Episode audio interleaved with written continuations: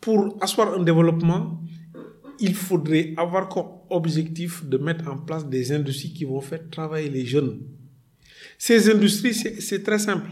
Ces industries sont, alimentées par de l'énergie, encore une fois.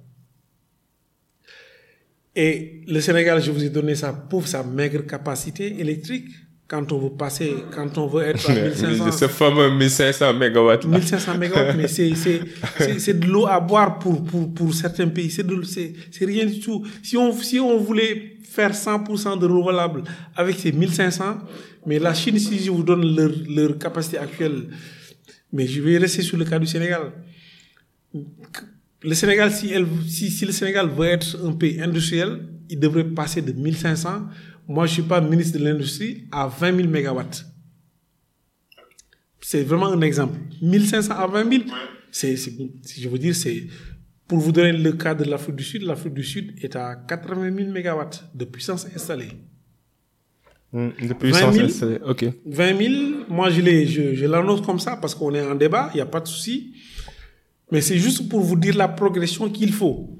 La progression, non. En tout cas, on est carrément en retard et on a du chemin à parcourir. Ça, il y a aucun doute dessus. On a beau, on a beau édulcorer le débat, on peut dire tout ce qu'on veut, mais la réalité est que on a du chemin à faire là.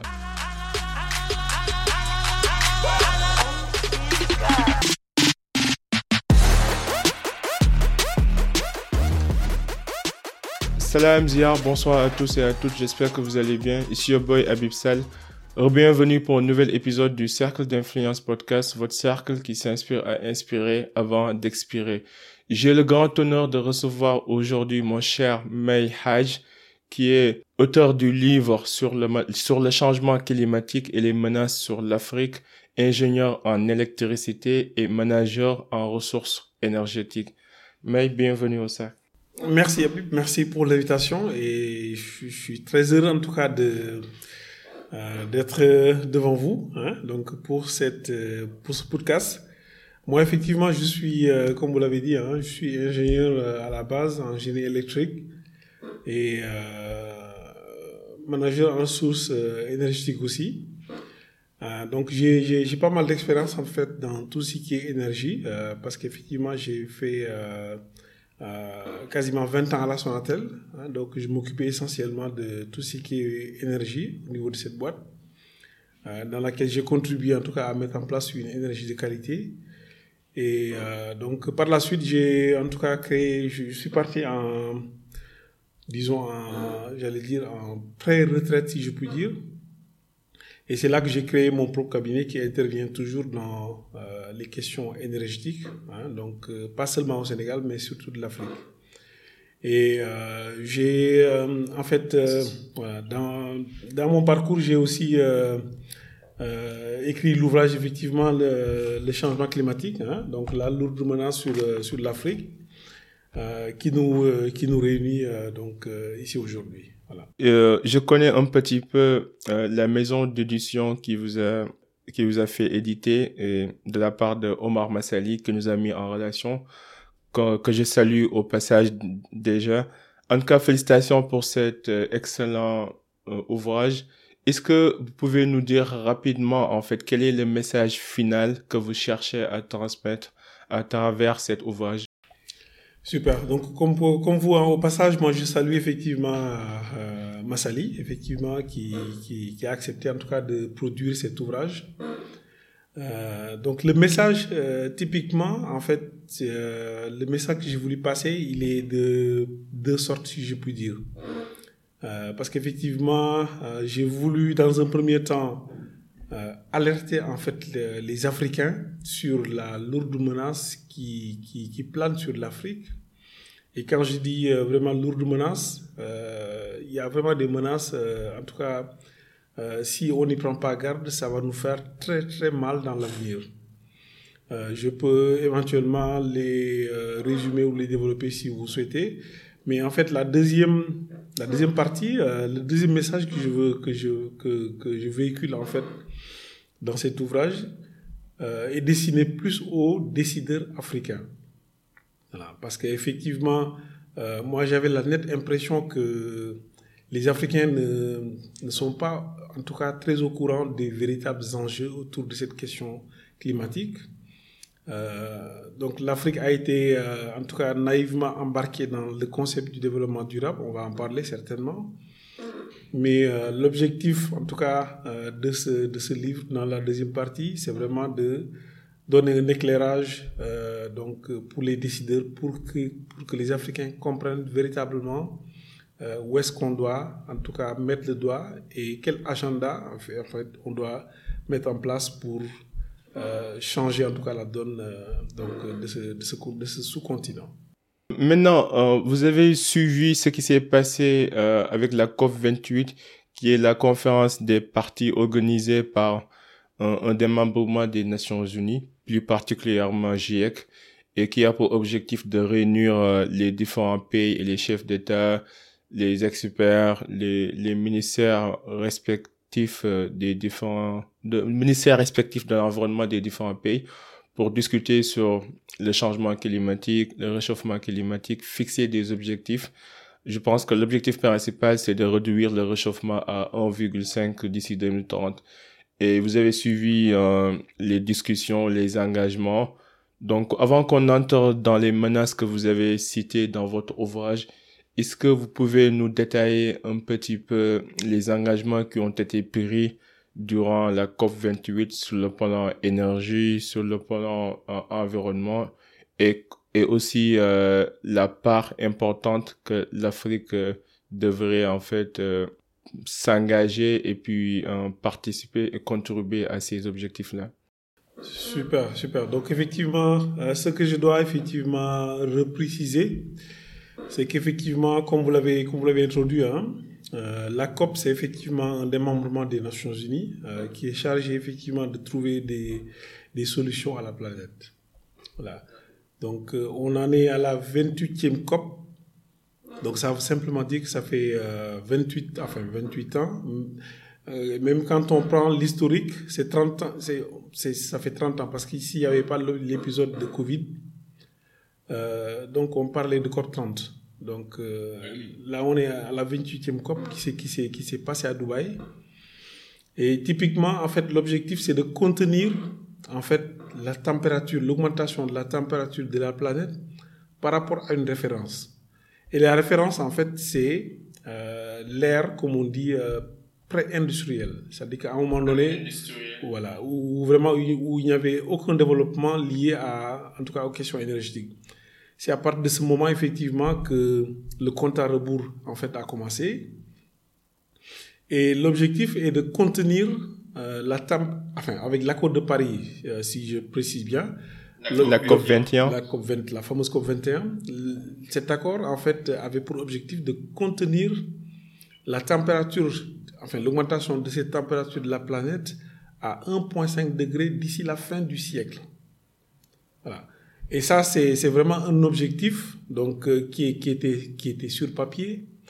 Mais entre, effectivement, l'objectif et, euh, comme on dit, la réalité, c'en est, euh, est tout autre. Donc, il y a des résolutions qui ont été, qui ont été, qui ont été, qui ont été prises, qui ont été prises euh, lors de la COP 28. Euh, Cette COP 28 avait euh, donc une, une connotance particulière parce que ça s'est déroulé d'abord dans un pays pétrolier qui, qui, utilise beaucoup d'hydrocarbures. Et dans le classement, en fait, il y a un classement que, que souvent, en fait, en tout cas, certains organismes font.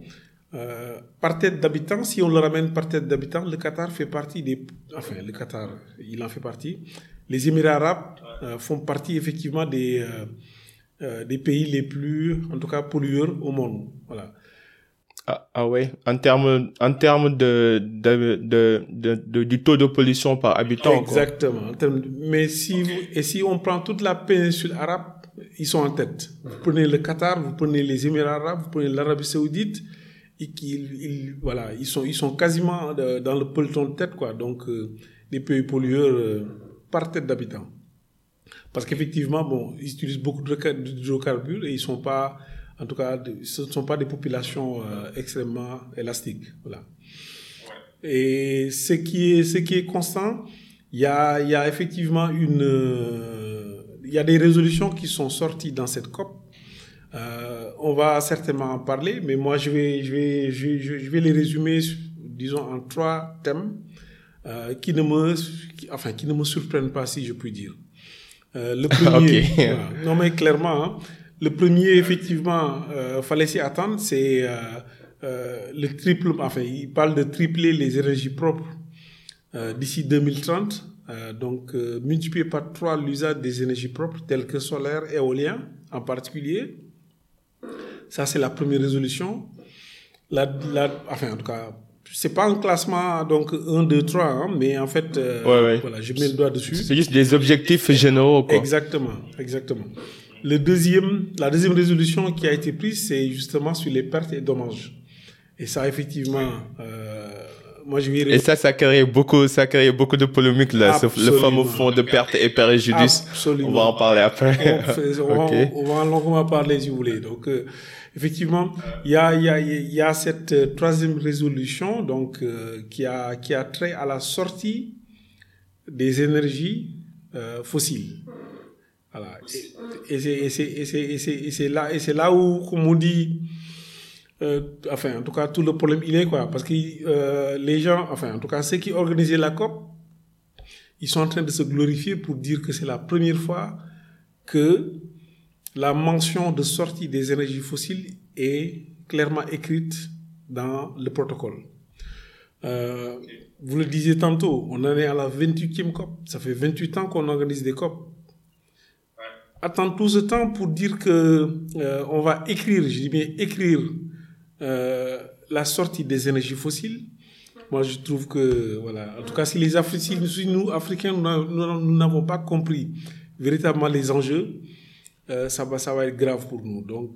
Non, mais mais je pense que ce serait intéressant d'entrer en détail sur chaque objectif parce que, comme vous savez, l'Afrique représente 4% euh, des émissions de gaz à effet de serre sur le plan international. Ça veut dire qu'on est le continent qui pollue le moins et malgré tout subit le plus euh, les, les, les, les, méfaits, les conséquences, euh, les impacts environnementaux en fait, euh, que ce soit la sécheresse, euh, que ce soit la montée du niveau de la de la mer, que ce soit en fait des, des inondations, ainsi de suite. Maintenant, si on prend le premier objectif, euh, le fait de tripler les énergies par rapport, ça concrètement, en Afrique, je sais que les Européens, ils sont dans, dans, dans, dans une démarche de transition énergétique où ils tendent vers la neutralité carbone. C'est pour ça que je vois de plus en plus des, des, des véhicules électriques. Euh, ils installent plus de bornes de recharge électrique que des, que, que des stations de service de vente de, de carbone et de gasoil. Mais ça, c'est loin d'être la réalité pour nous en Afrique. Nous, on est toujours sur des véhicules euh, à combustion avec essence et gasoil. On, nos industries, les habitants, la majeure partie se base sur le charbon pour pouvoir se réchauffer, pouvoir faire leur, leur cuisine. Donc, il y a certaines choses qui peuvent marcher dans les autres continents, mais qui peuvent qui ne marche pas du tout en fait dans notre réalité. Est-ce que vous pouvez développer la conséquence de cet objectif sur l'Afrique et l'impact que ce soit positif ou négatif sur sur la population quoi? Tout à fait. Euh, question effectivement extrêmement intéressante parce qu'effectivement cette question de de tripler en fait les énergies propres, euh, c'est un discours effectivement euh, contenir en fait en tout cas ce réchauffement climatique. Clairement, il passe par euh, ce que ce qu'on appelle en fait le, mitigation. Donc le mitigation, c'est vraiment l'atténuation par rapport, comme on dit, euh, à l'usage des énergies fossiles. Maintenant, bon, cette résolution, moi, je peux l'analyser sous divers angles. Parce que vous posez effectivement un constat qui est, qui est clair. Hein? L'Afrique ne pèse pas plus de, donc on dise 3%, 4%. Mais moi, je suis allé euh, bien au-delà. J'ai euh, j'ai essayé, en tout cas, de, retravailler ce chiffre. Euh, quand on parle de changement climatique avec ses impacts, les plus impactés, les plus impactés, ceux qui souffrent en tout cas le plus, moi je considère que c'est l'Afrique subsaharienne, l'Afrique au sud du Sahara. Quand on exclut en fait le Maghreb, quand on exclut le Maghreb, tenez-vous bien, Habib, euh, la part de responsabilité, en tout cas de ce sous-continent africain, ne va pas peser plus de 1% quand vous excluez, quand vous excluez le Maghreb et vous enlevez l'Afrique du Sud. Parce que l'Afrique, l'Afrique, exactement, l'Afrique a 54 pays. Si vous excluez le Maghreb avec ses 6 pays, ça va nous rester 48 euh, pays. Vous excluez, enfin, en tout cas, on, sort l'Afrique du Sud qui est une puissance économique, qui représente 50% en de, ce sous-continent. Il va nous rester, tenez-vous bien à vue, 47 pays. Et ces 40, 47 pays ne pèsent pas plus de 1% de responsabilité dans cette pollution mondiale. Et c'est là où, justement, euh, je, vous dis, tout le problème, en fait, il est à ce niveau. Tout le problème est à ce niveau, parce qu'effectivement, euh, il y a, y a, je ne sais pas si vous suivez l'histoire de, je vais, tenter en tout cas de vous expliquer un peu, euh, donc euh, l'historique qui nous a amené en fait dans ce, dans ce, dans ce carcan, si je puis dire. Le sommet de Rio, il a eu lieu en 92. Euh, c'est là où effectivement a été créé. Ils ont signé, euh, ils ont signé le protocole de Rio avec la création du. Et c'est là où vraiment ils nous ont enfermés dans une logique de développement durable, si je puis dire. Parce que à cette, à cette période, ils disent que tout le monde doit faire attention même si effectivement il y avait euh, cette, cette, cette, responsabilité, comme on dit, euh, entre les grands et les petits. Euh, mais typiquement, tripler la part, enfin en tout cas, tripler la part du renouvelable d'ici 2030, moi je vais vous dire concrètement ce que j'en pense. L'Afrique a d'énormes potentiels d'énergie renouvelable, ça c'est évident. si on reste sur, en tout cas, si on reste sur le renouvelable, le solaire et l'éolien en particulier. L'hydraulique, je vais, je, vais, je, vais, je, vais, je, vais, je vais y revenir parce que l'hydraulique est classée dans les énergies renouvelables. Mais si on prend en fait ces, euh, ces trois énergies, euh, qu'on mesure le potentiel africain, il est énorme. Ça, c'est une première chose. Tripler la part euh, donc des énergies propres d'ici 2030, ça un enfin, il y a un bénéfice à tirer pour l'Afrique. Vous savez pourquoi? Euh, On parle de 600 millions d'Africains qui n'ont pas d'électricité. On parle de, de, de, enfin, en tout cas, de taux d'électrification très bas, d'électrification rurale très bas en Afrique. Le solaire, si je prends l'exemple du solaire, c'est-à-dire que moi, je suis, euh, je suis spécialiste en fait dans ce domaine. Je connais les possibilités de, de cette énergie. Voilà une occasion, en tout cas, en tout cas, qui nous est offerte pour, j'allais dire, booster, pour satisfaire la demande d'abord en rural. En rural, parce que moi, je fais partie, en tout cas, des fervents défenseurs du solaire dans ce domaine il n'y a pas une énergie plus adaptée que le solaire dans le rural. Désolé de vous couper, mais que pensez-vous des gens qui parlent ou bien qui critiquent euh, le taux de rendement des énergies solaires? Je pense que si on analyse la, la, la, surface nécessaire et la quantité euh, en mètres carrés des cellules photovoltaïques nécessaires pour arriver à une puissance adaptée et qui peut être utile. Et, par exemple, pour arriver à une puissance de 1 méga d'installation, il, vous faut en fait une quantité assez importante de cellules photovoltaïques et une surface assez large. Et du coup, il y, en a des gens qui, qui disent qu'en fait, même si vous mettez des panneaux solaires partout au Sénégal, le rendement ou bien l'apport qu'on va avoir par rapport à notre, à notre capacité énergétique, ce sera pas plus de 10%. Donc, on est tout, toujours dépendant de l'énergie fossile pour pouvoir satisfaire la demande. Et surtout, sachant que cette demande dépend de l'augmentation démographique, que pensez-vous de ça, quoi? Le rendement de l'énergie solaire. Effectivement, mm. vous un peu marcher sur la langue parce qu'effectivement, là, vous rentrez en fait dans la question du mix énergétique. Euh, et c'est un point que j'allais effectivement aborder, que j'allais aborder parce qu'effectivement, Euh, le solaire a ses limites, euh, clairement, et vous, vous, vous en parlez. Euh, si on, en tout cas, euh, si on anticipe un peu sur le débat, moi, quand je dis que je fais partie, en tout cas, des gens qui connaissent cette énergie, euh, là, je suis vraiment dans le rural. Le rural, euh, on n'a pas de réseau, en tout cas, interconnecté. Le réseau, en tout cas, si vous prenez le cas du Sénégal ou d'autres pays, quand on parle de rural, c'est des, villages qui sont très éloignés, en fait, du réseau électrique. Donc, déployer, en fait, un réseau électrique dans ces contrées euh, peut coûter très cher aux États. Et autre, en tout cas, particularité, c'est que ces, euh, ces villages euh, ont des besoins énergétiques qui ne sont pas euh, pareils que le que l'urbain. Donc vous prenez en fait un village, disons un, petit village avec ses hameaux, etc. Généralement, ceux qui n'ont pas d'électricité, vous leur apportez de l'électricité, ce dont ils ont besoin en primaire, c'est de pouvoir s'éclairer la nuit et de charger leur portable éventuellement. Je peux vous assurer que ça, ça ne coûte absolument rien en énergie. Et déployer quelques panneaux pour se les satisfaire, c'est la chose la plus facile. Je suis Euh, d'accord, je suis d'accord. Maintenant, si on revient, si on revient, comme on dit, euh, si on revient en ville, moi je fais partie des défenseurs, en tout cas de ce, de cette énergie.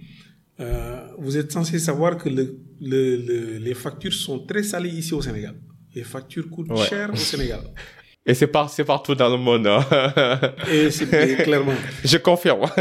Mais je, je, je, je vais vous dire quelque chose, Habib. Moi, j'ai j'ai du mal à comprendre pourquoi, pourquoi euh, il n'y a pas une législation, en tout cas, pourquoi on ne légifère pas sur le fait de booster euh, le mix énergétique individuel.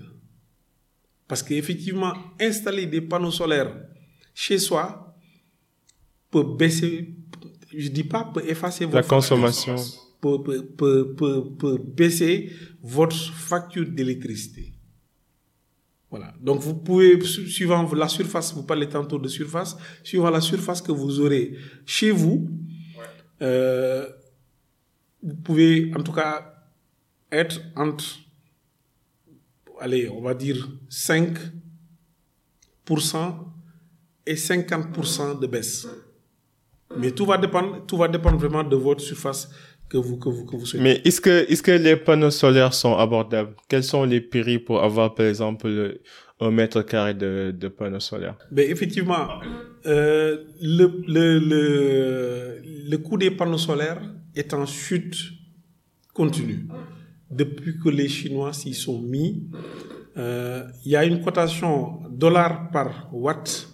Dollar par watt, ça veut simplement dire que euh, la puissance, en fait, euh, donc, est, enfin, en tout cas, associée au prix du dollar. Mais quand on, a, quand on regarde ce, ce, ce, ce prix, il dégringole d'année en année. Donc, utiliser en fait du solaire, encore une fois, moi, quand je parle d'utiliser du solaire pour l'urbain, c'est pas pour faire tourner euh, des, cli- des climatiseurs, euh, des, beaucoup de frigos, en particulier la nuit. Parce que il te faudra un système de stockage, batterie, et c'est là où, comme on dit, c'est là où le prix peut exploser. Mais au moins, au moins, le jour, le jour, vous pouvez profiter, en tout cas, de, du gisement solaire qui est disponible, en fait, au Sénégal. Voilà. Ça aussi, c'est une autre problématique avec l'énergie solaire, c'est que euh, la quantité d'énergie que vous que vous absorbez euh, en pleine journée, vous pouvez perdre 80, 70 à 80% de ce de ce rendement en fait dans la nuit parce que notre système de stockage n'est pas aussi euh, rentable et n'est pas aussi en fait euh, optimisé quoi comparé à, d'autres moyens d'énergie par exemple. Absolument, absolument.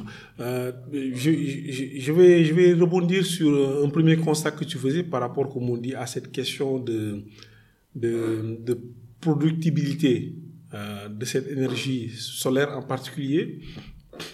Parce que là, vous touchez en fait euh, un problème très sérieux. J'ai euh, j'ai développé tantôt euh, le fait de booster le solaire en rural et en urbain. Mais En au niveau urbain, des ménages. Voilà. Mais quand on veut, encore une fois, quand on veut euh, industrialiser notre pays, quand on veut industrialiser un pays comme le Sénégal, il va falloir, comme on dit, mettre en place des, des industries lourdes. Et quand je dis des industries lourdes, c'est des industries qui vont transformer nos matières premières. On va mettre en place des aciéries, on va mettre en place des fonderies, on va mettre en place des... Euh, etc. Et Habib, c'est là où je dis, c'est là où je, c'est là où je vous rejoins. C'est pas avec du solaire qu'on va le faire. Le rendement solaire ne, ne pourra pas gérer cette charge. Ils cette ont, demande. le solaire a un facteur de charge très bas. Un facteur de charge, c'est lié justement à ce, à ce rendement dont vous parlez. Euh, quand on veut industrialiser un pays, c'est pas avec du solaire qu'on va le faire. Et ça, je suis catégorique moi là-dessus. Et tous les spécialistes, en tout cas de- des questions énergétiques, le savent autant que moi. Maintenant, quand, quand en fait au niveau de la COP, ils disent que euh, ils veulent tripler, comme on dit, c'est euh, la part de ces énergies, il faut, il faut relativiser. Euh, je, vais vous, donner quelques chiffres. Je vais vous donner quelques chiffres et vous allez comprendre euh, la situation de ce monde. Euh, Les deux, premiers, pays pollueurs, au monde, c'est la Chine et c'est les États-Unis. Le troisième, c'est l'Inde en fait. Euh, ces deux pays, ces deux pays, c'est-à-dire que il y a des comparaisons surréalistes, mais je suis tenu de le faire pour que vous compreniez la situation énergétique de ce monde. Vous prenez le cas du Sénégal. Vous prenez le cas du Sénégal où nous sommes. Nous avons une capacité installée. Capacité installée, ça veut dire euh, aussi bien notre solaire, notre, euh, le- nos centrales qui tournent au fuel à- au Cap des Biches, à la Saint-Lec. Vous prenez notre capacité actuelle. Habib, retenez un chiffre qui est essentiel. Cette capacité est autour, dépasse un peu plus de 1500 mégawatts. Euh, retenez juste le chiffre 1500, même si, comme on dit pour nos auditeurs qui nous regardent, les mégawatts n'ont pas de sens, n'ont pas de signification. Donc 1500 mégawatts, c'est quoi exactement? 1500 C'est- mégawatts, c'est la Je vous ai cap- perdu un petit peu. 1500 mégawatts, c'est la capacité installée dans notre pays, aussi bien voilà, en solaire qu'en diesel, etc. Euh, c'est important que je, que, que, que je mette le doigt dessus. Et vous savez, euh, on parle de, de, de, de, de tripler en fait les énergies, les énergies euh, propres. J'ai tantôt évoqué les pays tels que la Chine et les États-Unis. Je vais juste vous donner le chiffre de capacité installée de ces pays pour vous montrer. Ce sera à, un terawatt. Mais il faut, il faut, Au il kilowatt. faut, il faut, il faut, il faut, il faut, il faut, il faut bien s'asseoir, hein, parce que euh, pendant, pendant que nous nous sommes, je vais, je vais, je vais euh, utiliser la même unité, le mégawatt, pour faire, comme on dit, euh, sortir, euh, comme on dit, le décalage. Pendant que nous nous sommes à 1500 mégawatts, la Chine est à 2 500 000 mégawatts. Je ne sais pas si vous vous rendez compte. C'est, oui, c'est à peu près 2 terawatts, quoi. Et quelques- Exactement. 2,5 Euh, terawatts. quand on parle de terawatt, nos auditeurs, ils peuvent pas. Retenez 2 500 000 au, au mégawatts. C'est, tu, tu vois le décalage entre 1500 mégawatts et 2 500 000 mégawatts. Vous descendez chez les Américains, chez les États-Unis, eux, ils sont à 1 300 000 mégawatts. 1 300 000 mégawatts. Euh, mon cher Habib, ces gens qui, qui gouvernent le monde, parce que ces histoires de COP, on va y revenir, c'est une question d'intérêt, c'est une question d'intérêt national. Chacun tire la couverture de son côté. Quand ils disent qu'ils veulent, qu'ils veulent booster les énergies propres, c'est un fait. OK. Mais comment ils ont fait pour atteindre ces capacités? C'est là où c'est la question qu'il faut se poser. Ces pays ne sont pas développés avec Ils se sont tous basés sur les énergies fossiles. Ils se sont tous basés pour arriver à ce niveau de développement, ils se sont tous basés sur les énergies fossiles. Et le fait qu'ils veulent nous imposer ce développement propre, entre guillemets, pour moi, c'est, une sorte de pouvoir et de contrôle, en fait. C'est, comme une sorte de néocolonialisation. Hein. Excusez-moi des termes, mais... Je suis d'accord. je suis... Vous savez, euh, je, prends, je prends témoin à euh, Massali. En fait, quand vous lirez l'ouvrage sur le changement climatique, il y a une page, il y a une page où euh, effectivement j'expliquais la position euh, de, ces pays riches euh, dans cette question de développement durable. Et j'ai pas hésité à, vraiment à utiliser le mot hypocrisie. Parce qu'effectivement, euh, dans cette euh, logique de développement durable, vraiment, il y a une hypocrisie énorme qui se passe. Eux, ils sont développés avec ces énergies propres. Maintenant, ils sont développés, ils, veulent dire que tout le monde arrête. Euh, j'ai été dans un panel, à Bibi, j'ai été dans un panel dans une grande école de la place. Et il y a, quelqu'un qui m'a posé la question, M. Hadj, est-ce que le mot hypocrisie n'était pas très lourd euh, très lourd, ouais. un peu péjoratif, quoi. Exactement. Mais vous savez, vous, vous savez qu'est-ce que je lui ai répondu? Je lui ai dit que moi, euh, dans le dictionnaire, j'ai cherché un mot plus dur encore que le mot hypocrisie. J'ai pas trouvé. Voilà. C'est, c'est, c'est, c'est juste pour dire que effectivement, il y a une situation. Peut-être de la, manu la manipulation négative, peut-être. Mais en tout cas, il y a une forme de, d'hypocrisie et de manipulation. Absolument. Et, et, et je pense que, bon, ça, ça peut être des complots, des théories de complots. Mais je, je sais pas, bon, je suis pas en train de dire que je m'associe à ça, mais ce que j'essaie de dire, c'est que, imaginez en fait, euh, les 30 années glorieuses la découverte du charbon, euh, les trois révolutions industrielles, que ce soit le charbon, la découverte euh, du moteur combustion, le secteur automobile, maintenant le secteur énergie, et là on est dans, le, dans la révolution numérique. Toutes les trois précédentes révolutions, elles se sont basées sur les énergies fossiles. Et ces pays, ils ont atteint leur pic en fait. L'Occident, que ce soit les États-Unis d'Amérique, l'Europe, ils ont atteint un niveau de développement assez élevé qui fait que là, ils sont obligés de créer de nouveaux problèmes pour leur faire occuper, quoi. Par exemple, nous, c'est différent. Nous, on a des problèmes primaires, que ce soit la santé, l'éducation. Mais ici, en France, si vous regardez les télés, ce que vous voyez, c'est des débats homosexuels, des débats, est-ce qu'on a le droit de porter des galabés dans les, dans les, dans les, dans les écoles? Est-ce qu'en fait, le, le, système de transport, par exemple, un métro qui vient euh, avec deux heures de temps de retard, en fait, c'est des débats qui n'ont rien à voir avec nous, nos débats dans nos pays.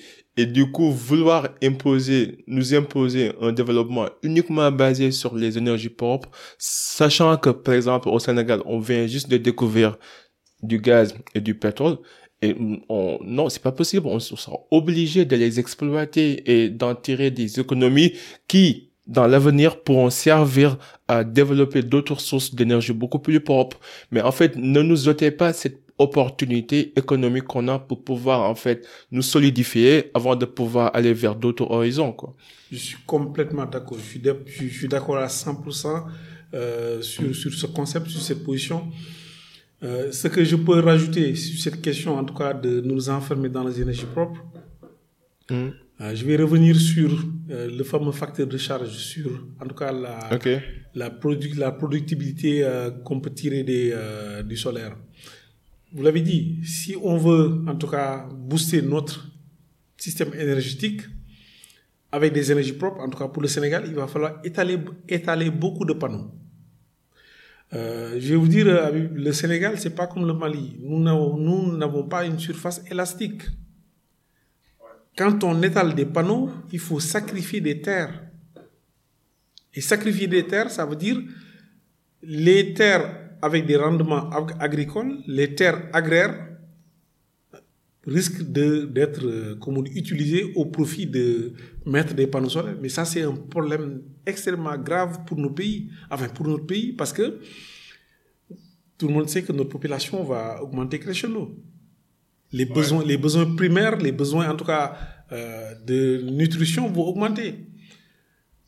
effectivement, si on se met à sacrifier des terres, ça veut dire que avec les changements climatiques aidant, les menaces, je, les ai euh, toujours dans ma poche, les rendements agricoles vont, vont, vont qui, qui, vont baisser.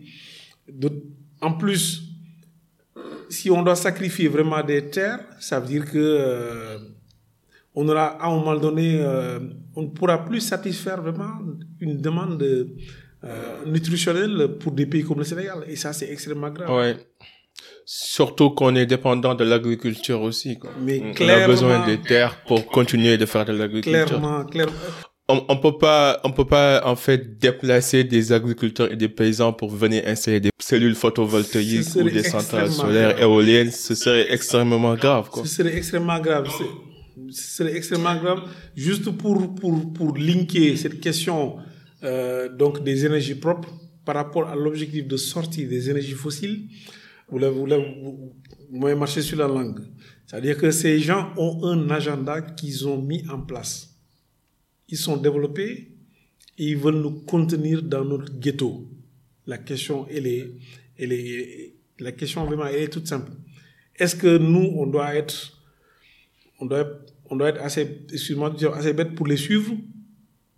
Mais écoute, de toute façon, si on fait l'erreur de les suivre dans leur logique, de sortir, en tout cas de ne pas utiliser nos, nos énergies fossiles qu'on vient de découvrir, ce serait extrêmement grave. Et je vais vous, je vous donner aussi euh, une. Et j'espère, j'espère vraiment, j'espère vraiment qu'on n'est pas aussi dupe que ça, quoi. Bon, au moins, j'espère que nos, nos gouvernants ne sont pas aussi dupes que ça.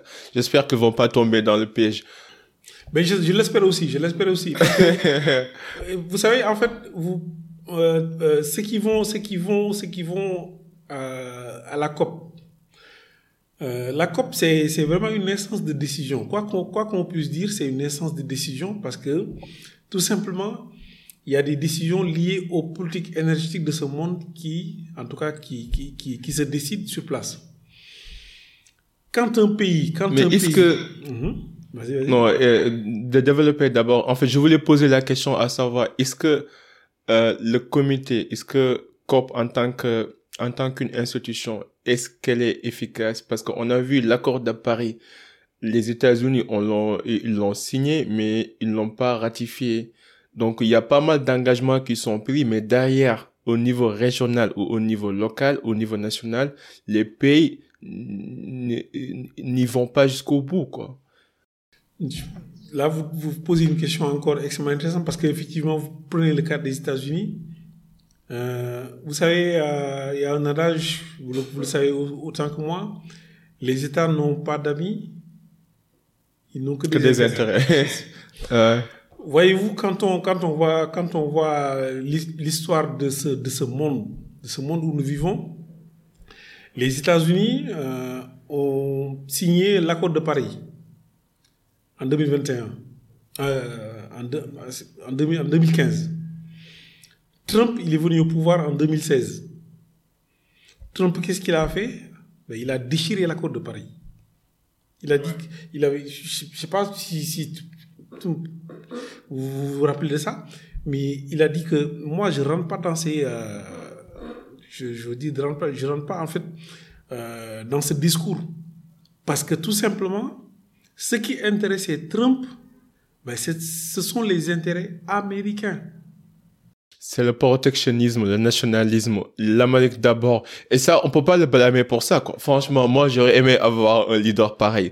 En fait, c'est comme si vous êtes dans votre maison, vous aurez aimé que votre parent vous protège, quoi. C'est logique. Mais c'est exactement ça. Moi, Trump, quoi, ça dit que quoi qu'on puisse lui dire, ben, ça dit que vraiment il défend les intérêts américains d'abord. Amérique, quand il dit America the first, ben, ça veut dire beaucoup de choses. Ça veut dire beaucoup de choses. mais mais c'est juste pour dire euh, que quand je dis que les États n'ont pas n'ont pas d'amis, n'ont pas d'amis, donc des intérêts, les États qui vont qui, qui sont à la COP ne sont gouvernés, enfin ne sont drivés que par leurs intérêts. Prenez le cas des Indiens, prenez le cas des Chinois. Euh, malheureusement, je ne sais pas qui va en COP chez nous. Moi, j'ai pas été à la COP, j'ai pas été dans la délégation sénégalaise. Mais les délégations africaines, croyez-moi, s'ils y vont sans comprendre les véritables enjeux, on va pas les écouter. On va pas les écouter et ils vont se faire marcher. La COP, c'est vraiment un organe de décision, c'est un organe d'orientation de politique énergétique. Et c'était le moment, comme on dit, de mettre sur la table, comme on dit, la compréhension des questions énergétiques. Euh, je fais juste un petit focus par rapport à notre président actuel, Macky Sall, parce que moi je l'ai écouté, j'ai écouté son discours à la COP, et sincèrement, j'ai bien apprécié sa position. Parce que tout simplement, il avait, c'est quand je l'écoute, en tout cas sur cette, sur cette question énergétique, c'est quelqu'un qui a compris les véritables enjeux. Et quand il dit que, effectivement, on ne peut pas nous empêcher d'utiliser notre gaz et notre pétrole, mais croyez-moi, il a parfaitement raison. il faudrait que tous les Africains sachent que nous n'allons pas nous développer avec des énergies propres. Parce qu'aucun pays ne l'a réussi. Non, c'est pas possible. C'est pas possible. C'est pas possible. Pas possible. Maintenant, est-ce qu'on peut entrer dans, dans le débat du fonds euh, préjudice, perte et préjudice et aussi euh, les, les jets, les jets, je pense que c'est Just Energy Transition Partnership, c'est les les, les, les accords de transition énergétique. Mais d'abord, le, la perte, le fonds perte et préjudice. Euh, ça, bon, c'est comme un petit peu le débat des Noirs, euh, des Afro-Américains qui demandaient en fait euh, à, leur gouvernement de leur dédommager pour l'esclavage quoi parce qu'ils ont subi euh, des, des actes atroces et ils méritent d'être dédommagés on a vu aussi que en, en en Afrique du Sud, après l'apartheid aussi, il y a eu une sorte de fonds perte et préjudice pour dédommager en fait euh, les gens qui ont été torturés, déplacés de leur terre, ainsi de suite. Donc, est-ce que ce fonds-là, ça va dans ce sens de d'indemniser, de dédommager les peuples ou bien les pays les moins développés et qui subissent en, plein fouet les impacts environnementaux? Tout à fait. Cette question euh, de, de, perte et dommages, il est, euh, c'est, une question vraiment, en tout cas, particulière. Euh, moi, j'ai, suivi la COP à distance. donc, je suivais vraiment depuis le premier jour, le 28, la COP a démarré le 28 novembre, pour se terminer, le, je sais pas, le 12 avec ses résolutions. Mais je vous dis quelque chose qui m'a, qui m'a, qui m'a personnellement choqué. La COP, en fait, ceux qui ont l'habitude de suivre les COP, ils savent qu'il y a un processus. Il y a un processus euh, donc, euh, que les gens suivent. Il y a des négociations, il y a des prises de position, euh, etc., jusqu'au moment final où on doit sortir, comme on dit, les résolutions. Et les résolutions ne sortent généralement que le jour J ou même quelquefois bien plus tard que le jour J, parce que c'est des âpres négociations. Mais il y a quelque chose qui m'a personnellement, quand je dis qu'il y a quelque chose qui m'a personnellement choqué, en fait, c'est parce que tout simplement, ceux qui ont suivi la COP 28 en particulier, c'est que dès le premier jour, ou je sais pas, le deuxième jour, ils ont mis sur la table cette résolution pour dire que on va dédommager, on va, faire, on va faire sortir un fonds de dédommagement pour les pays impactés. Moi, ça m'a fait rigoler. Vous savez pourquoi? Oh, Pourquoi? Euh, Quand j'ai entendu ça, quand j'ai entendu ça, je me suis dit que ça, c'est de l'aspirine pour nos pays. Non, mais je, je t'assure. c'est des calmants qu'on nous donne, en fait. Exactement, c'est le terme. C'est des calmants qu'ils ont mis sur la table. C'est comme, c'est comme un enfant euh, que tu veux calmer avec un jouet. Avec un jouet ou avec des bonbons. Mais, euh, ces gens sont dangereux. Je t'assure que ces gens sont dangereux. Moi, quand j'ai, quand j'ai entendu ces résolutions en début de COP, j'étais sidéré.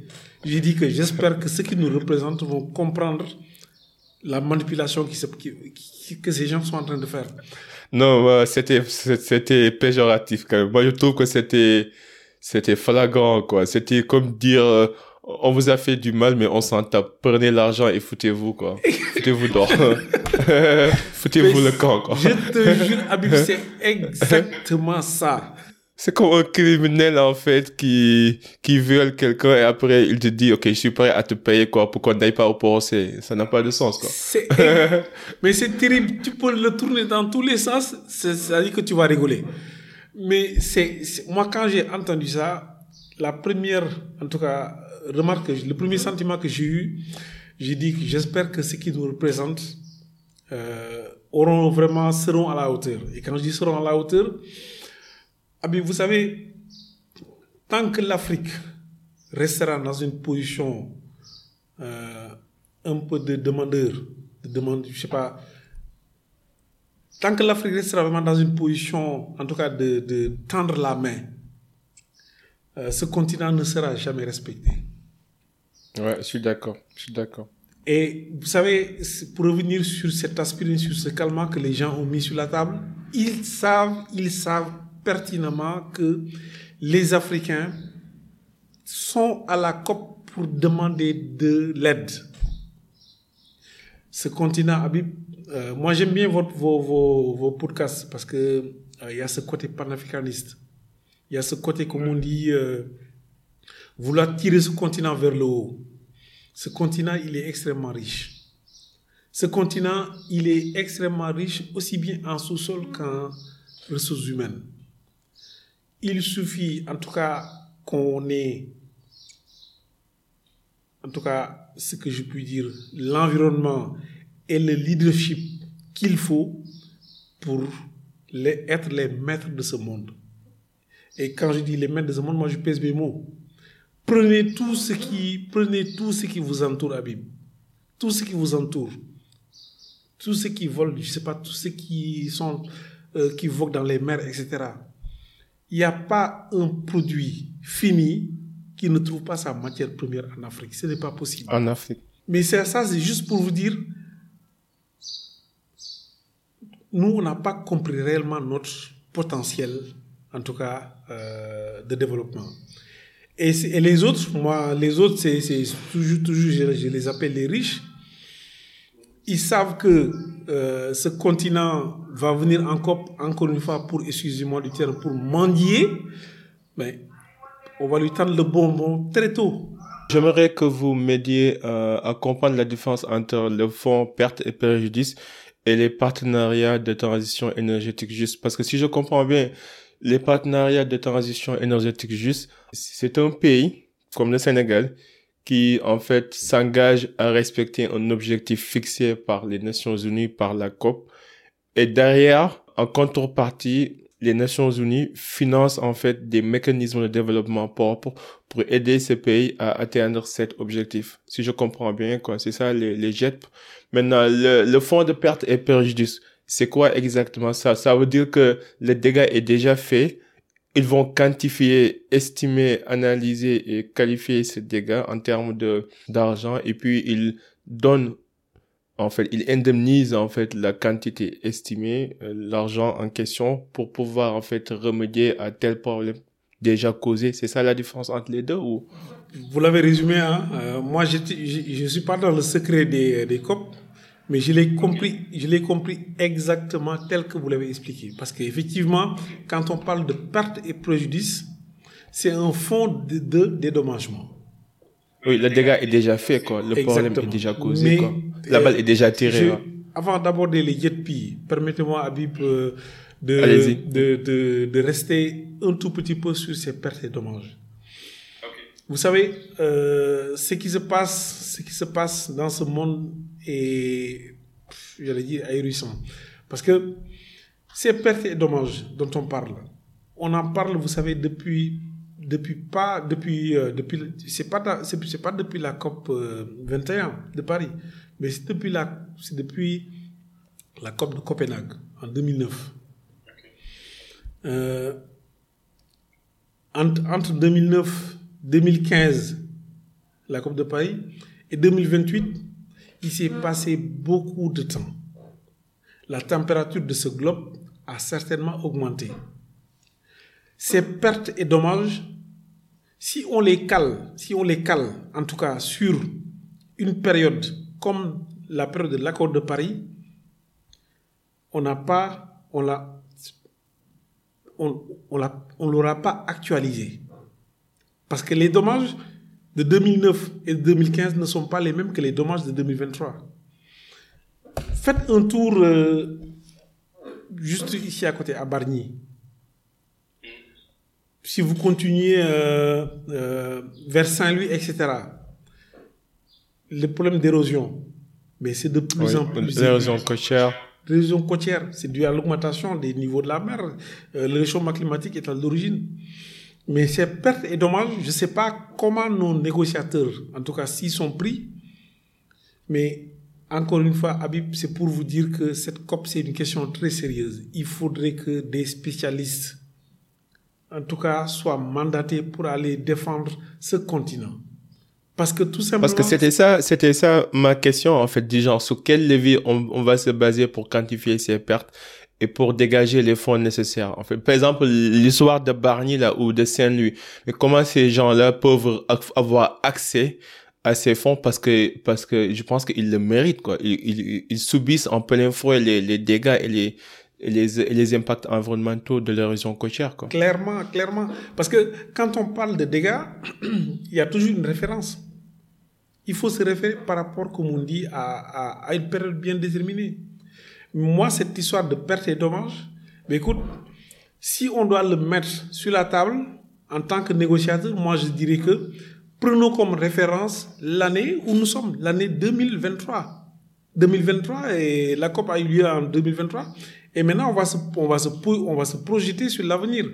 Mais si on veut rester dans les, je veux dire dans les projections de 2009-2015, mais c'est comme, c'est comme, c'est comme vous aider quelqu'un à, à, faire face à la montée de la mer avec un budget en 2009-2015.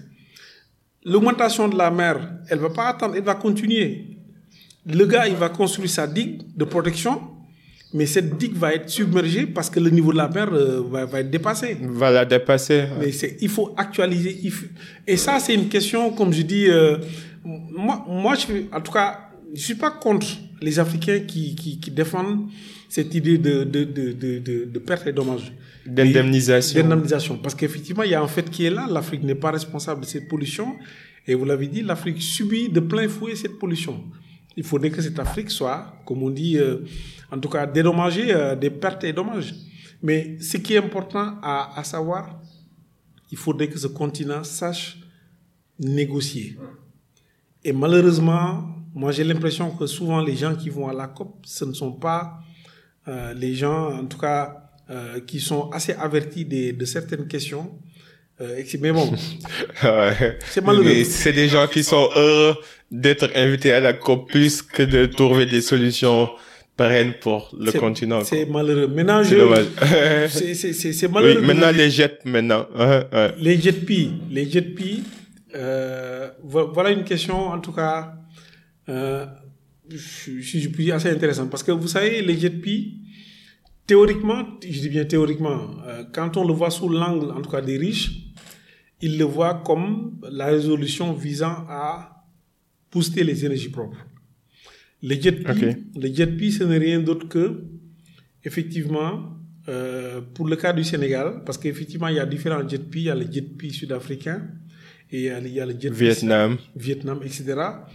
Et tous ces pays dont, on parle, Sud-Afrique, Vietnam, c'est pour les aider à sortir du charbon. Voilà, parce que c'est des pays qui sont dépendants à 90% de charbon. Donc c'est pour les aider à sortir du charbon, pour atténuer, pour le terme mitigation dont on parle, pour atténuer vraiment les, émissions de CO2. Nous, au Sénégal, nous ne sommes pas producteurs de charbon.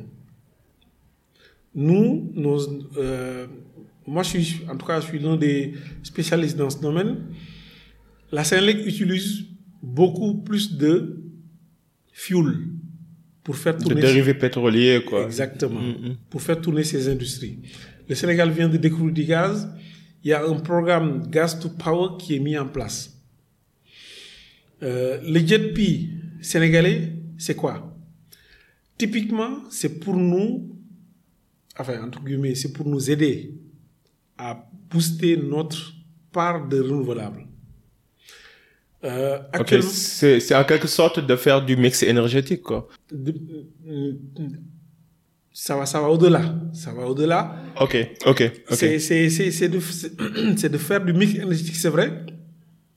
Mais l'objectif, l'objectif, en tout cas, qui est recherché par, ce, par ces riches, par ces G7, je vais vous donner le, je vais vous donner le taux, le taux de, de part d'énergie renouvelable au Sénégal. Actuellement, il est à peu près de 32%. 32%. La part de renouvelable. Exactement. Quand on prend le parc à 100%, le renouvelable pèse 32%. Maintenant, si on fait un focus sur ces 32%, on a 5% qui proviennent de Manantali avec l'énergie hydraulique et on a 27% qui sont représentés par euh, la part solaire, la part solaire et éolienne. Donc, c'est, c'est, c'est, c'est, en fait euh, l'éolien, je ne sais pas si vous connaissez, si vous connaissez la centrale Taïba euh, c'est la oui, genre, voilà, si, je connais bien. C'est l'une des rares centrales, effectivement. Mais euh, moi, ce qui me pose problème dans ce, dans ce JetP, c'est que on veut, d'ici 2030, on veut faire passer notre taux de renouvelable, qui est, actuellement de 32%, on veut le faire passer à 40%.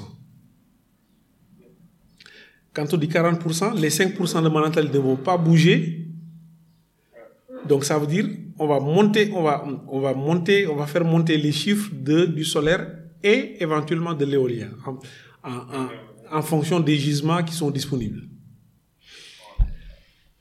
Croyez-moi, j'ai donné en fait euh, les, euh, les, le fossé qui nous sépare, en tout cas de, des puissances euh, industrielles. Moi, tout mon problème, en fait, il est là. Parce que quand on veut, quand on veut asseoir son développement, quand on veut asseoir son développement, il y a un processus. On ne se lève pas pour dire que je, veux, je vais atteindre 40% de renouvelables. Ce n'est pas comme ça. Quand on veut asseoir, quand un pays veut asseoir son développement, il va s'appuyer sur certains ministères. Ce sont ces ministères qui vont définir la politique de développement. Vous prenez le, ministre de l'Industrie, il va dire, moi, je peux faire une feuille de route qui peut mettre le Sénégal sur orbite en installant des industries de transformation. Et quand ce ministère mettra sa feuille de route, il va transmettre le besoin au ministère du pétrole, au ministère de l'énergie. Et c'est à eux de planifier les futurs besoins. Je ne sais pas si vous me suivez. Oui, je, je vous suis bien. Je vous suis bien. C'est juste pour dire que quand on veut asseoir un développement, on met le curseur sur notre capacité électrique à augmenter. Et tout va dépendre de notre feuille de route de développement qu'on s'est tracé. Maintenant, il faut se baser sur des plans d'action concrets et fiables, quoi, pas juste sur des thermos. Mais affirmatif, ça dit que vraiment, pour asseoir un développement, il faudrait avoir comme objectif de mettre en place des industries qui vont faire travailler les jeunes. Ces industries, c'est très simple. Ces industries sont, alimentées par de l'énergie, encore une fois. Et le Sénégal, je vous ai donné sa pauvre, sa maigre capacité électrique. Quand on veut passer, quand on veut être à 1500. Ce fameux 1500 mégawatts. 1500 mégawatts, mais c'est de l'eau à boire pour, pour, pour certains pays. C'est rien du tout. Si on, si on voulait faire 100% de renouvelables avec ces 1500, mais la Chine, si je vous donne leur, leur capacité actuelle, mais je vais rester sur le cas du Sénégal le Sénégal, si, elle, si, si, le Sénégal veut être un pays industriel, il devrait passer de 1500. Moi, je ne suis pas ministre de l'Industrie à 20 000 mégawatts. C'est vraiment un exemple. 1500 à 20 000, c'est, je veux dire, c'est, pour vous donner le cas de l'Afrique du Sud, l'Afrique du Sud est à 80 000 mégawatts de puissance installée. Hmm, de puissance installée, ok. 20 000, moi je, je, je l'annonce comme ça parce qu'on est en débat, il n'y a pas de souci. Mais c'est juste pour vous dire la progression qu'il faut. La progression, non. En tout cas, on est carrément en retard et on a du chemin à parcourir. Ça, il y a aucun doute dessus. On a beau, on a beau édulcorer le débat, on peut dire tout ce qu'on veut, mais la réalité est que on a du chemin à faire là. Absolument, on a du chemin à faire. Et juste pour vous donner cet exemple, quand on dit que le Sénégal veut passer de 1500 à vraiment à X, qui peut être 20 000, 25 000 mégawatts, mais c'est là qu'on va dire quelle énergie il nous faut pour atteindre ce niveau de développement. Et c'est là où on, exactement, et c'est là où on mettra sur la table, maintenant, il nous faudrait des centrales à gaz, combinées avec un peu de solaire, un peu d'éolien, qui va être à quel taux, mais quand on, quand on, quand on met en avant un taux qu'on va atteindre, 40%, mais ça veut dire que c'est la charrue avant les bœufs. C'est la charrue avant les bœufs parce que moi, encore une fois, c'est pas comme ça qu'on va asseoir notre développement. Et ces gens, encore une fois, Habib, ces gens, ils veulent nous maintenir dans notre pauvreté énergétique. mais je suis d'accord. En fait, on peut en parler toute la journée, mais on est un peu tenu par le temps. Mais un peu pour résumer, on a vu en fait que les engagements qui ont été pris durant la COP, c'était de d'augmenter le, le part des énergies propres dans nos capacités et la création du fonds perte et préjudice et aussi euh, le troisième euh, objectif c'était quoi? C'était c'est la sortie en fait euh, c'est de de quitter les énergies fossiles et d'après vos explications, vous avez bien expliqué que pour les énergies propres, ce qui serait idéal, c'est de faire du mix énergétique. Ça veut dire au niveau rural, on peut installer des panneaux solaires, des centrales éoliennes pour répondre aux besoins primaires de ces populations. Vu que, en fait, euh, leur besoin en électricité n'est pas aussi élevé en termes de matériel et d'équipement. Par contre, pour les villes qui, qui ont une demande assez élevée en termes d'électricité, on est obligé de passer par des énergies fossiles, de d'avoir des centrales euh, qui se basent sur du fuel comme ce qui se fait avec la Sénélec. Et avec le temps, la découverte du pétrole et du gaz, on pourra en fait euh, industrialiser, investir et puis sur le long terme aller de plus en plus vers l'énergie, les énergies propres. Quoi. Maintenant, on a vu ça, la création du fonds perte et préjudice. Là, on est tout à fait d'accord que c'est c'est vraiment c'est flatteur et que c'est c'est pour indemniser certains impacts environnementaux ou bien certaines catastrophes que subissent euh, certains pays ou certaines villes, que ce soit l'érosion côtière, que ce soit l'augmentation du niveau de la mer, la sécheresse. Maintenant, on ne sait pas sur quel levier on va se baser pour faire ces financements, comment ça va, ça va, ça va s'organiser. Et le dernier point, les énergies fossiles, euh, l'équité, bon, ils ont mis en place les partenariats de transition énergétique juste pour augmenter la part du, du renouvelable, mais ça, ça va prendre du temps. Maintenant, j'ai juste quelques questions de conclusion. Je pense que ce débat, on peut, ça peut continuer pour une éternité. Et c'est normal aussi pour les gens qui nous écoutent, bon, surtout les, les Européens ou les Américains qui nous écoutent. Sachez qu'on est des Africains et c'est normal qu'on essaye de défendre nos propres intérêts. Et il y a rien de mal dans ça, il y a rien d'hypocrisie dans ça. C'est juste un débat intellectuel fondé sur des chiffres, mais aussi avec des conclusions qui nous arrangent pas forcément avec des conclusions généralistes, quoi. Donc, euh, euh, Haj, est-ce que vous êtes optimiste par rapport à l'avenir, pour notre avenir? Je suis optimiste. Euh, moi, je dirais, euh, je dirais, je suis un peu mitigé. je suis optimiste. pourquoi mitigé? Le oui, en fait, c'est par rapport, comme on dit, à cet éveil de conscience que je constate pour les Africains. Il est dû lié par un nom, parce que tout simplement, quand je voit en fait, en tout cas, nos, nos leaders, ou en tout cas euh, nos leaderships qui nous, gouvernent, ah ben, j'ai, comme l'impression qu'il y a encore un décalage, il y a, vraiment un fossé qui nous sépare, euh, parce que c'est à eux vraiment de nous représenter, encore une fois, euh, en termes de développement, en termes de, présence en COP. Mais si ces gens, en tout cas, ne comprennent pas, ou bien n'ont pas cette capacité de nous représenter, c'est là où je suis moins optimiste. Mais par rapport à l'éveil de conscience africaine, crois-moi, euh, de plus en plus, les Africains se réveillent. Voilà. Mmh. Et l'autre question, c'est qu'est-ce qui vous empêche de dormir ces temps-ci? Euh, ce qui m'empêche de dormir en tant que Sénégalais, euh, c'est... Ah, de manière générale, ah, comme vous voulez, hein, vous pouvez, le, okay, vous pouvez répondre à la question comme vous voulez. Super. Mais en fait, ce qui m'empêche de dormir pour le cas du Sénégal, c'est vraiment la question politique.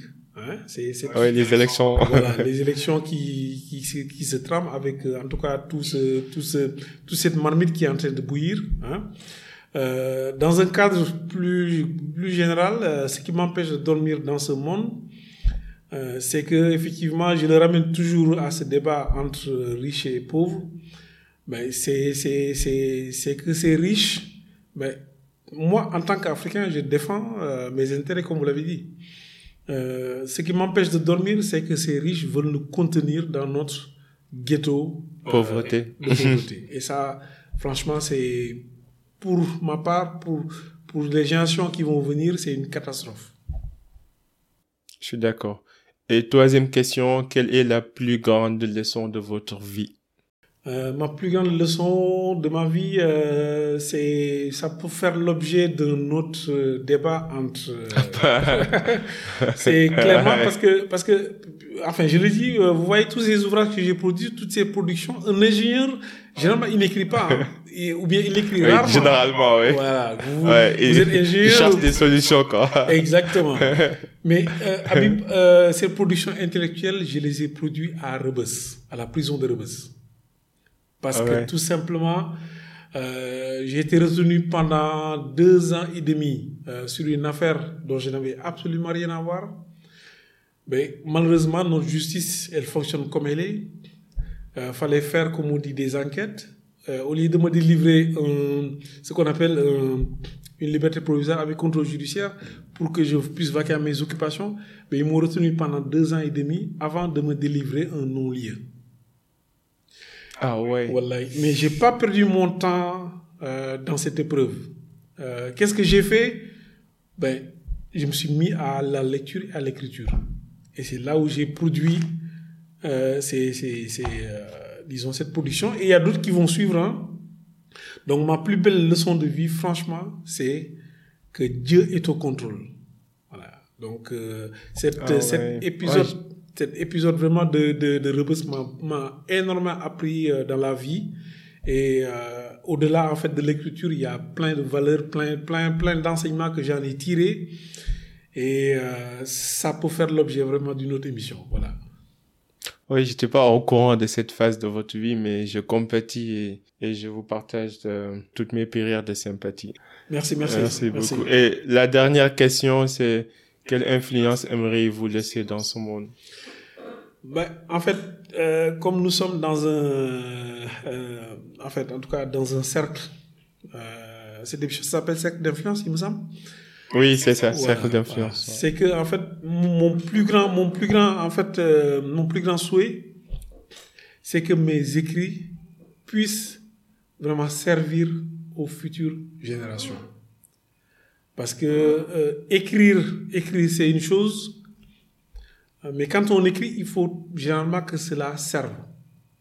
Et euh, moi, vraiment l'espoir que j'ai, c'est que euh, ces écrits et d'autres qui vont venir puissent en tout cas éclairer euh, les futurs, en tout cas les, Africains en général, que ce soit jeunes ou, euh, ou moins jeunes, ben, sur le fait qu'effectivement ce continent a d'énormes potentiels qu'il faudrait exploiter par les Africains est pour les Africains, pas pour les Européens.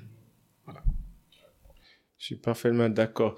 En tout cas, euh, mais euh, comme on dit, quoi, si on écrit, c'est pour que nos pensées restent au-delà de notre mort, en fait. je pense que la meilleure manière de s'éterniser, c'est d'écrire et de laisser ses pensées pour que les prochaines générations puissent en bénéficier. Et ça, c'est une cause noble, hein, et je, je, je vous en félicite. Et je, je, je sais que ce n'est que le début et en tout cas, si on peut être utile sur quoi que ce soit, n'hésite pas. Je suis honoré de vous avoir sur le Cercle d'Influence Podcast. J'ai beaucoup appris à travers cet échange et j'espère que dans l'avenir, il y en aura d'autres. En tout cas, merci beaucoup. Maintenant, pour les gens qui nous écoutent et qui nous regardent, comment ils pourront entrer en contact avec toi? Est-ce que tu as d'autres projets? Mais effectivement, pour les gens qui nous regardent, euh, je pense que euh, mon contact, mon contact mail, il est, euh, il est Et euh, si, si, si je, pense que je peux le. Oui, je mettrai, je mettrai ça dans les show notes comme d'abord. Vous êtes sur les réseaux, excusez-moi. Effectivement, je suis sur les réseaux, je suis sur Facebook, je suis sur LinkedIn. Effectivement, voilà. Donc, euh, euh, sur ce point, en fait, il y a, y a vraiment aucun souci. Euh, ils pourront en tout cas échanger, ils pourront partager avec moi sur certains sujets, il n'y a pas de problème. Maintenant, par rapport, comme on dit, au projet, euh, cette épreuve que j'ai vécue m'a en tout cas permis de d'écrire euh, beaucoup de manuscrits que je détiens euh, actuellement. Et je suis actuellement à, l'œuvre pour les transcrire en, ouvrage. j'ai aussi mon propre cabinet qui intervient dans les énergies propres, hein, dans l'efficacité énergétique.